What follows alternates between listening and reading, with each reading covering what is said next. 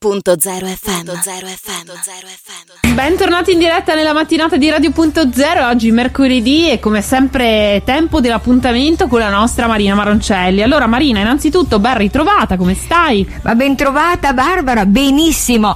E oggi ti sorprendo perché forse eravamo convinti che mm, sì, potevo parlare del, degli Oscar come avevamo pensato. Ma siccome, devo dirti la verità, se ne è parlato parecchio. Se ne è parlato parecchio per quell'episodio che tutti sappiamo, no? di Will Smith, eh, difesa della moglie, Chris Rock, le cose, violenza su, violenza giù.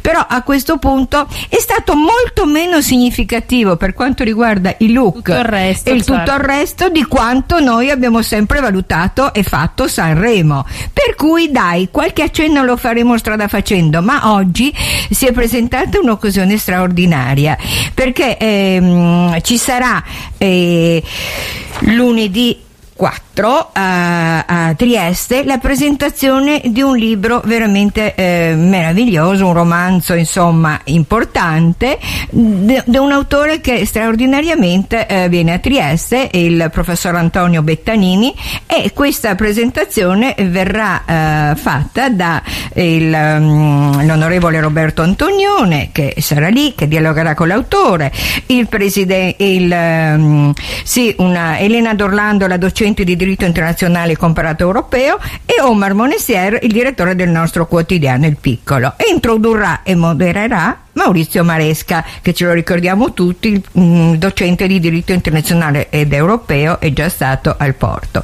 di Trieste. Quindi a questo punto noi abbiamo l'anteprima, perché mi sembrava veramente importante avere il professor Bettanini con un curriculum straordinario, ma veramente incredibile, perché dall'ufficio stampa dell'ONU al portavoce del ministro della funzione pubblica Frattini, al chiaramente sociologia, insegnato sociologia presso la facoltà di lettere e filosofia dell'Università di Genova, consigliere per la comunicazione pubblica eh, integrata del ministro della funzione pubblica e eh, io non so cosa devo dire più, membro del CDA di Rai World, eh, consulente comunicazionale eh, dell'istituzione Invitalia, beh insomma ultimamente consigliere del, presi- del Presidente del Consiglio di Stato in corso. Quindi questo curriculum straordinario per scrivere questo libro, eh, questo romanzo che effettivamente mi ha molto incuriosito, Bruxelles, la pelouse des Anglais. E abbiamo l'onore e il piacere di averlo ai nostri microfoni. Buongiorno professore. Buongiorno, buongiorno, grazie per questo invito, sono molto contento di poter venire a Trieste lunedì. Grazie, grazie anche a lei di esserci e devo dire la verità, io mi sono così, non mi sono dilungata su un curriculum perché è veramente straordinario e le chiederei infatti per cominciare così quanto di autobiografico c'è in questo romanzo, visto anche tutti i suoi incarichi.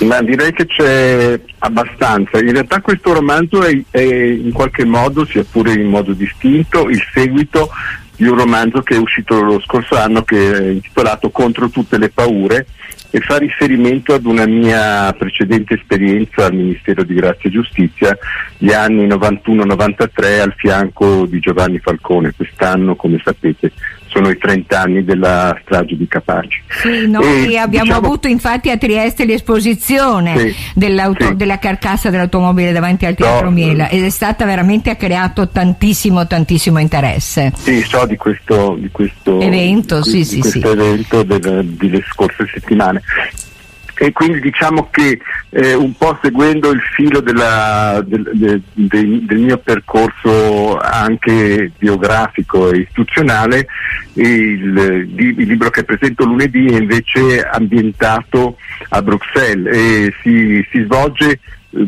più di dieci anni dopo la prima storia, il protagonista è sempre lo stesso, c'è un, un, una parte, sempre come nel primo libro, una parte di autobiografia e di verità, poi in realtà tutto vira verso il romanzo. Qui si parla di una storia di terrorismo. La, l'origine, l'origine vera è che lavorando a Bruxelles alla Commissione europea ed avendo dei rapporti con dei media anche del mondo, del mondo arabo, eh, in particolare di un media che non posso nominare ma che è famosissimo nel mondo, era nata l'idea di costruire una specie di, di accordo, di joint per fare un network globale con la televisione europea. E questa è l'origine vera della storia. Nel, nel romanzo questa, questo tentativo, questo percorso diventa un percorso che agita e anima i due fronti, quello arabo e quello diciamo occidentale, occidentale, che si spaccano, si combattono con un delitto, ecco perché la Pelouse des Anglais è un, è un, titolo un po', se vogliamo, un po' snob, un titolo francese, ma in realtà fa riferimento ad un prato, a un pratone che si trova nel bosco della Cambra a Bruxelles e che si chiama des Anglais perché gli inglesi, i soldati inglesi vi giocarono una partita di cricket il giorno prima di Waterloo, della battaglia, e siccome quella battaglia fu vinta dagli inglesi, il prato, la pelusa è diventato un prato sacro e in qualche modo beneaugurante. Certo, infatti poi mh, ho visto che dal 65 c'è una targa e una quercia sì. in questo prato degli inglesi esatto. che ricorda ai visitatori del parco esatto. questo avvenimento esatto. no? importante. Sì, sì. Ecco, sì, sì, sì, quindi eh, naturalmente eh, qui eh, si vede tra l'altro in ogni capitolo si apre una descrizione dettagliata di una zona di Bruxelles no? Infatti, sì, lo, si sente che ha contato molto nella sua vita, ma che cosa ha di diverso secondo lei da altre capitali, sedi di rappresentanze? Diciamo che questo effettivamente è un atto d'amore per una città che gli italiani non considerano tra le belle città e, e noi italiani che siamo un po' da questo punto di vista involontariamente razzisti, pensiamo che sia una sorta di capitale del cattivo tempo. Eh, a questo si aggiunge, si aggiunge, il fatto che eh, Bruxelles, se escludiamo questi passaggi recenti della pandemia e della guerra purtroppo, mm. ehm, è sempre stata un po' immaginata e vista anche dalla politica come una, una, madre matrigna dell'Europa che impone ai singoli paesi delle restrizioni o anche delle cose un po' cervellotiche. E diciamo che questo è un ritratto pittoresco che non, non corrisponde alla realtà. In realtà Bruxelles è una, è una, è una capitale molto, molto dinamica, eh, con un'architettura e dei palazzi bellissimi, con l'Art Deco, eh, il Liberty, e, mh, mm, è, un, è, una capitale del, del, del, modernariato e dell'antiquariato e per, per per le persone che sono un po' prese dal collezionismo è veramente una sorta, una sorta di mecca. E in effetti io faccio in modo che ogni capitolo si apra o si contestualizzi in un, in un, posto particolare della città. Spesso sono anche dei, dei, ristoranti, perché ci sono dei ristoranti internazionali molto molto molto buoni. Certo, so il cibo non è secondario. Nel nostro, nel nostro, immaginario italiano il cibo è tutt'altro che secondario, quindi diciamo che è una garanzia importante per stare bene. Sì, diventa anche così una sorta di, di percorso guida, no? leggendo sì. questo suo romanzo, mi pare, perché il nostro, il suo, ma anche il nostro sì. a questo punto, Brando Costa, eh, sì, si muove in questa, in questa situazione ad alta tensione, però anche piacevole in tutta questa specie di, no? di, di, sì, di panorama, direi. Diciamo che, una, che, quella che io restituisco è un po' una, come potremmo dire, una, una mappa, una carta geografica mentale e che corrisponde molto spesso a dei percorsi pedonali quasi, perché certo. poi in realtà di una città anche involontariamente noi finiamo di, per conoscere soltanto determinati luoghi e non altri e forse questo è un meccanismo molto importante per me e credo anche comune il fatto di cercare in una, in una situazione, in uno spazio nuovo degli elementi di, di permanenza, diciamo dei, dei percorsi in cui ritornare funziona un po' da, da rassicurazione, no? Assolutamente. Cioè noi tutti abbiamo tutti noi, una certo. sorta di ansia del nuovo e quindi torniamo volentieri in quei posti in cui ci siamo trovati bene. Poi questa cosa per me può diventare anche un po' compulsiva, un po' esagerata, finisce che vado sempre negli stessi posti. Però è un po' questo il meccanismo psicologico che sta alla sì, base. Sì, ma è un po' di tutto, infatti, poi sì, si scopre sì. piacevolmente il nuovo, avendo appunto questo, questo, momento sempre di rassicurazione dei luoghi e dei posti posti, dei ristoranti soprattutto dove Certo, ci conoscono, certo, dove sì. stiamo bene, dove sappiamo che siamo coccolati. Sì, sì, sì. Infatti, e a questo punto poi non, scopri- non sveliamo, perché naturalmente è sullo sfondo di questa Bruxelles che sicuramente nessuno conosce così bene come lei e qui ci eh, meritatamente ce la celebra, e il, il nostro, il nostro bravissimo Brando Costa, eh, vediamo come, come si muoverà e come verrà fuori dalla storia, anche perché la prima volta ce l'ha fatta, a questo punto vediamo la prossima, giustamente. sì, certo. Ecco, certo, sì. ehm, e, e naturalmente nulla di più attuale per arrivare tra l'altro all'Europa, eh, a Bruxelles, Sì. quindi l'Europa, e naturalmente in questo periodo niente di più attuale, o giustamente nel percorso che abbiamo, no? storico, Devo- sociopolitico. Lei cosa dice? Ma L'Europa devo dire, ce la farà? Devo dire, devo dire un po' per onestà intellettuale che il libro fotografa una Bruxelles di una decina di anni fa e quindi come siamo purtroppo anche abituati eh, a vivere ormai, diciamo il, il cambiamento è rapido e radicale. Il, Eh, tema, il tema del terrorismo è stato riattualizzato quest'estate con l'Afghanistan, poi Certo. eh, complice anche il Covid era praticamente scomparso, adesso non, non parliamo poi con la guerra. Eh, certamente l'Eu- l'Europa mh, che ho conosciuto io era mh, ancora meno dinamica di quella che noi tutti, noi tutti che ci almeno la parte che si considera europeista, eh, noi tutti sogneremmo, sogneremmo di avere.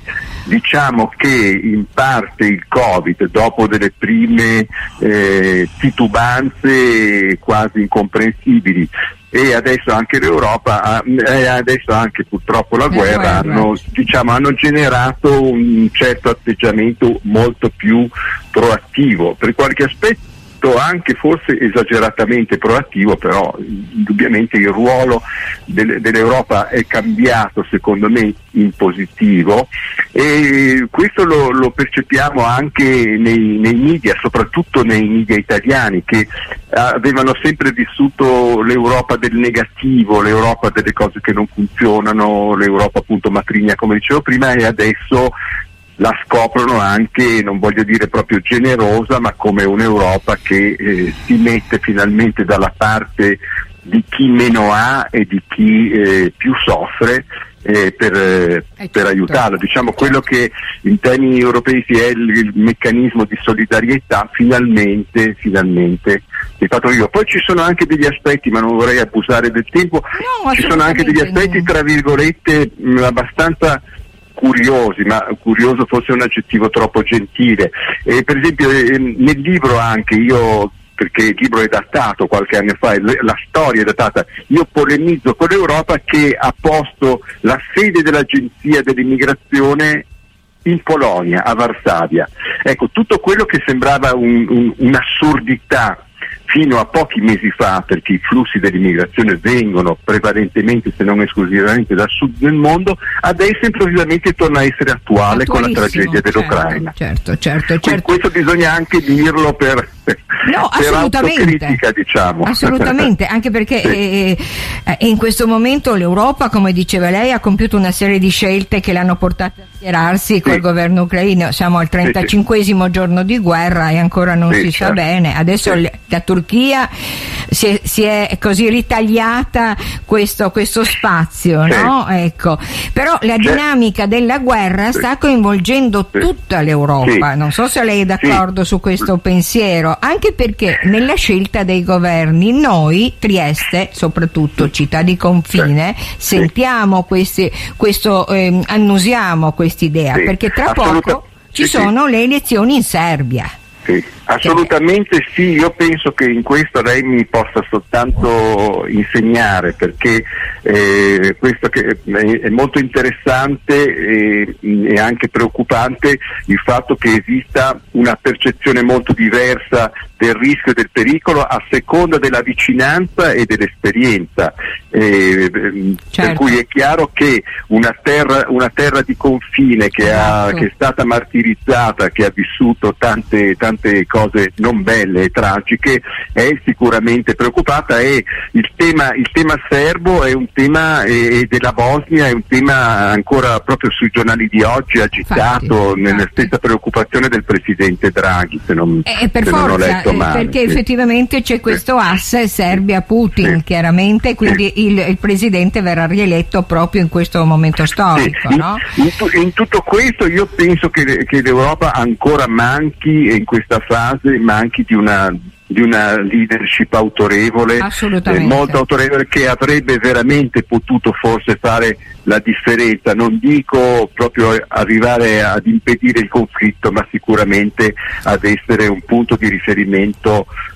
Lo dico pur avendo la mia generazione una, una, una, tradizione di grande simpatia per gli Stati Uniti, ma molto schiacciati sugli, sugli Stati Uniti come, come siamo, senza più la leadership eh, della Merkel, alla quale tra l'altro adesso poi si rimprovera un, una certa tiepidezza nei confronti della Russia e diciamo con un po' di agitazione da parte dei francesi, ma unicamente perché hanno il semestre di presidenza certo, eh, eh, europea e come posso dire gli tocca di fare questa Assolutamente, parte. e lui deve tentarlo, sì. Macron deve sì. tentare di giocarsela sì. in maniera positiva. Sì, per non appunto ricordando che la Germania eh, come sta facendo si sta riarmando con un governo tra l'altro verde socialdemocratico, quindi un'escalation anche importante dove però l'Europa, secondo tutti noi come dice lei, avrebbe dovuto un po' sovrintendere, no? non lasciare questa, così, questo destino eh, ognuno per sé, ecco, ma eh, vabbè, d'altra parte vediamo che cosa ci aspetta. Quindi niente di più attuale, tornando al suo romanzo, effettivamente questa La Pelouse des Anglais, e, e ma, magari vogliamo così ai nostri ascoltatori sottolineare perché eh, dovrebbero scegliere di prendere questo libro che sicuramente nell'incontro con lei avranno il piacere di acquistare e di, e, e di leggere. Beh, è un po' imbarazzante per me dirlo. Ma no, ma lei ce lo sottolinea. Se, se, c'è, una, se, diciamo, se c'è una curiosità mh, mm, per, eh, non potrei dire per l'Europa come istituzione perché in realtà il libro usa molto anche la commissione mh, alla quale io ho lavorato, presso la quale io ho lavorato per quattro anni, eh, più che altro come una piattaforma per la narrazione, sì, è un, certo. diciamo un, un, contesto che ospita questa storia che poi va. Però per esempio mh, questo, questo, questo, questo amore per Bruxelles che poi conosce eh, conosce delle, delle personalità le più, le più, varie e le più distinte perché andiamo dai fumetti con Tintin a, a una grande scrittrice come Marguerite Yourcenar a una grandissima attrice come Audrey Hepburn, Audrey Hepburn certo. sono tutti come posso dire capisaldi che hanno trovato in questa, in questa città i loro, i, loro, i loro, natali. E poi anche per non dimenticare anche se qui de, de, denoto e denuncio tutta la mia età un cantautore come Jacques Brel che forse eh, beh, il nostro no, pubblico di giovani ignora chi sia. Nessuno ignora Jacques Brel è immortale è veramente meraviglioso. No ma infatti io eh? dico che effettivamente la curiosità può portare mm. eh, sicuramente il nostro pubblico. E poi, e poi scusi e poi, ma velocemente, poi diciamo alcuni meccanismi della, della, Commissione europea e anche il modo in cui i media, perché è una storia di, di media, di televisione, certo. di giornali, di giornalisti, come, i media come trattano l'Europa e soprattutto i media italiani che l'hanno sempre trattata con, con, molto fastidio e tra l'altro la negatività dell'immagine europea era anche un po' legata a un meccanismo giornalistico perché mh, come come purtroppo sappiamo solo le cattive notizie fanno notizia e quindi i poveri corrispondenti da Bruxelles per poter avere spazio sui loro giornali in Italia dovevano battere il percorso del negativo. Certo, beh è nulla veramente di più attuale direi io in questo periodo, quindi effettivamente sì. un bel percorso, un bel romanzo, eh, mi complimento e sicuramente molto interessante che verrà presentato, ricordiamolo, lunedì 4 aprile alle ore 18 all'antico caffè San Marco, eh, che per noi è un riferimento letterario e storico veramente eh, unico a Trieste, Sì, certo. e con il dialogo eh, appunto di questi amici, direi, ma naturalmente personaggi autorevolissimi che sono Roberto Antonione, Elena D'Orlando, Omar Monestier e, so- e anche l'introduzione e la moderazione di Maurizio Maresca. Veramente un parterre de roi, direi, e quindi ci saremo tutti per questa Grazie. presentazione. Grazie E molte. Grazie a lei, grazie di aver intrattenuto i nostri ascoltatori Grazie in maniera così ancora. esaustiva. E buon arrivo a Trieste e a lunedì per la presentazione della Pelouse des Inglés. Grazie, a lunedì. A lunedì, Buona grazie, giornata, buona giornata grazie. a lei. No, grazie. Benissimo Marina, anche per questa settimana abbiamo avuto i nostri ospiti, non ci resta che insomma ritrovarci Il prossimo, Il prossimo mercoledì. mercoledì. Grazie Barbara, grazie a tutti di averci seguito. Effettivamente noi eh, cerchiamo sempre di darvi qualcosa in più e spero che ci riusciamo. Un abbraccio a tutti, ciao, buona giornata. Radio.0, la miglior radio del Friuli Venezia Giulia.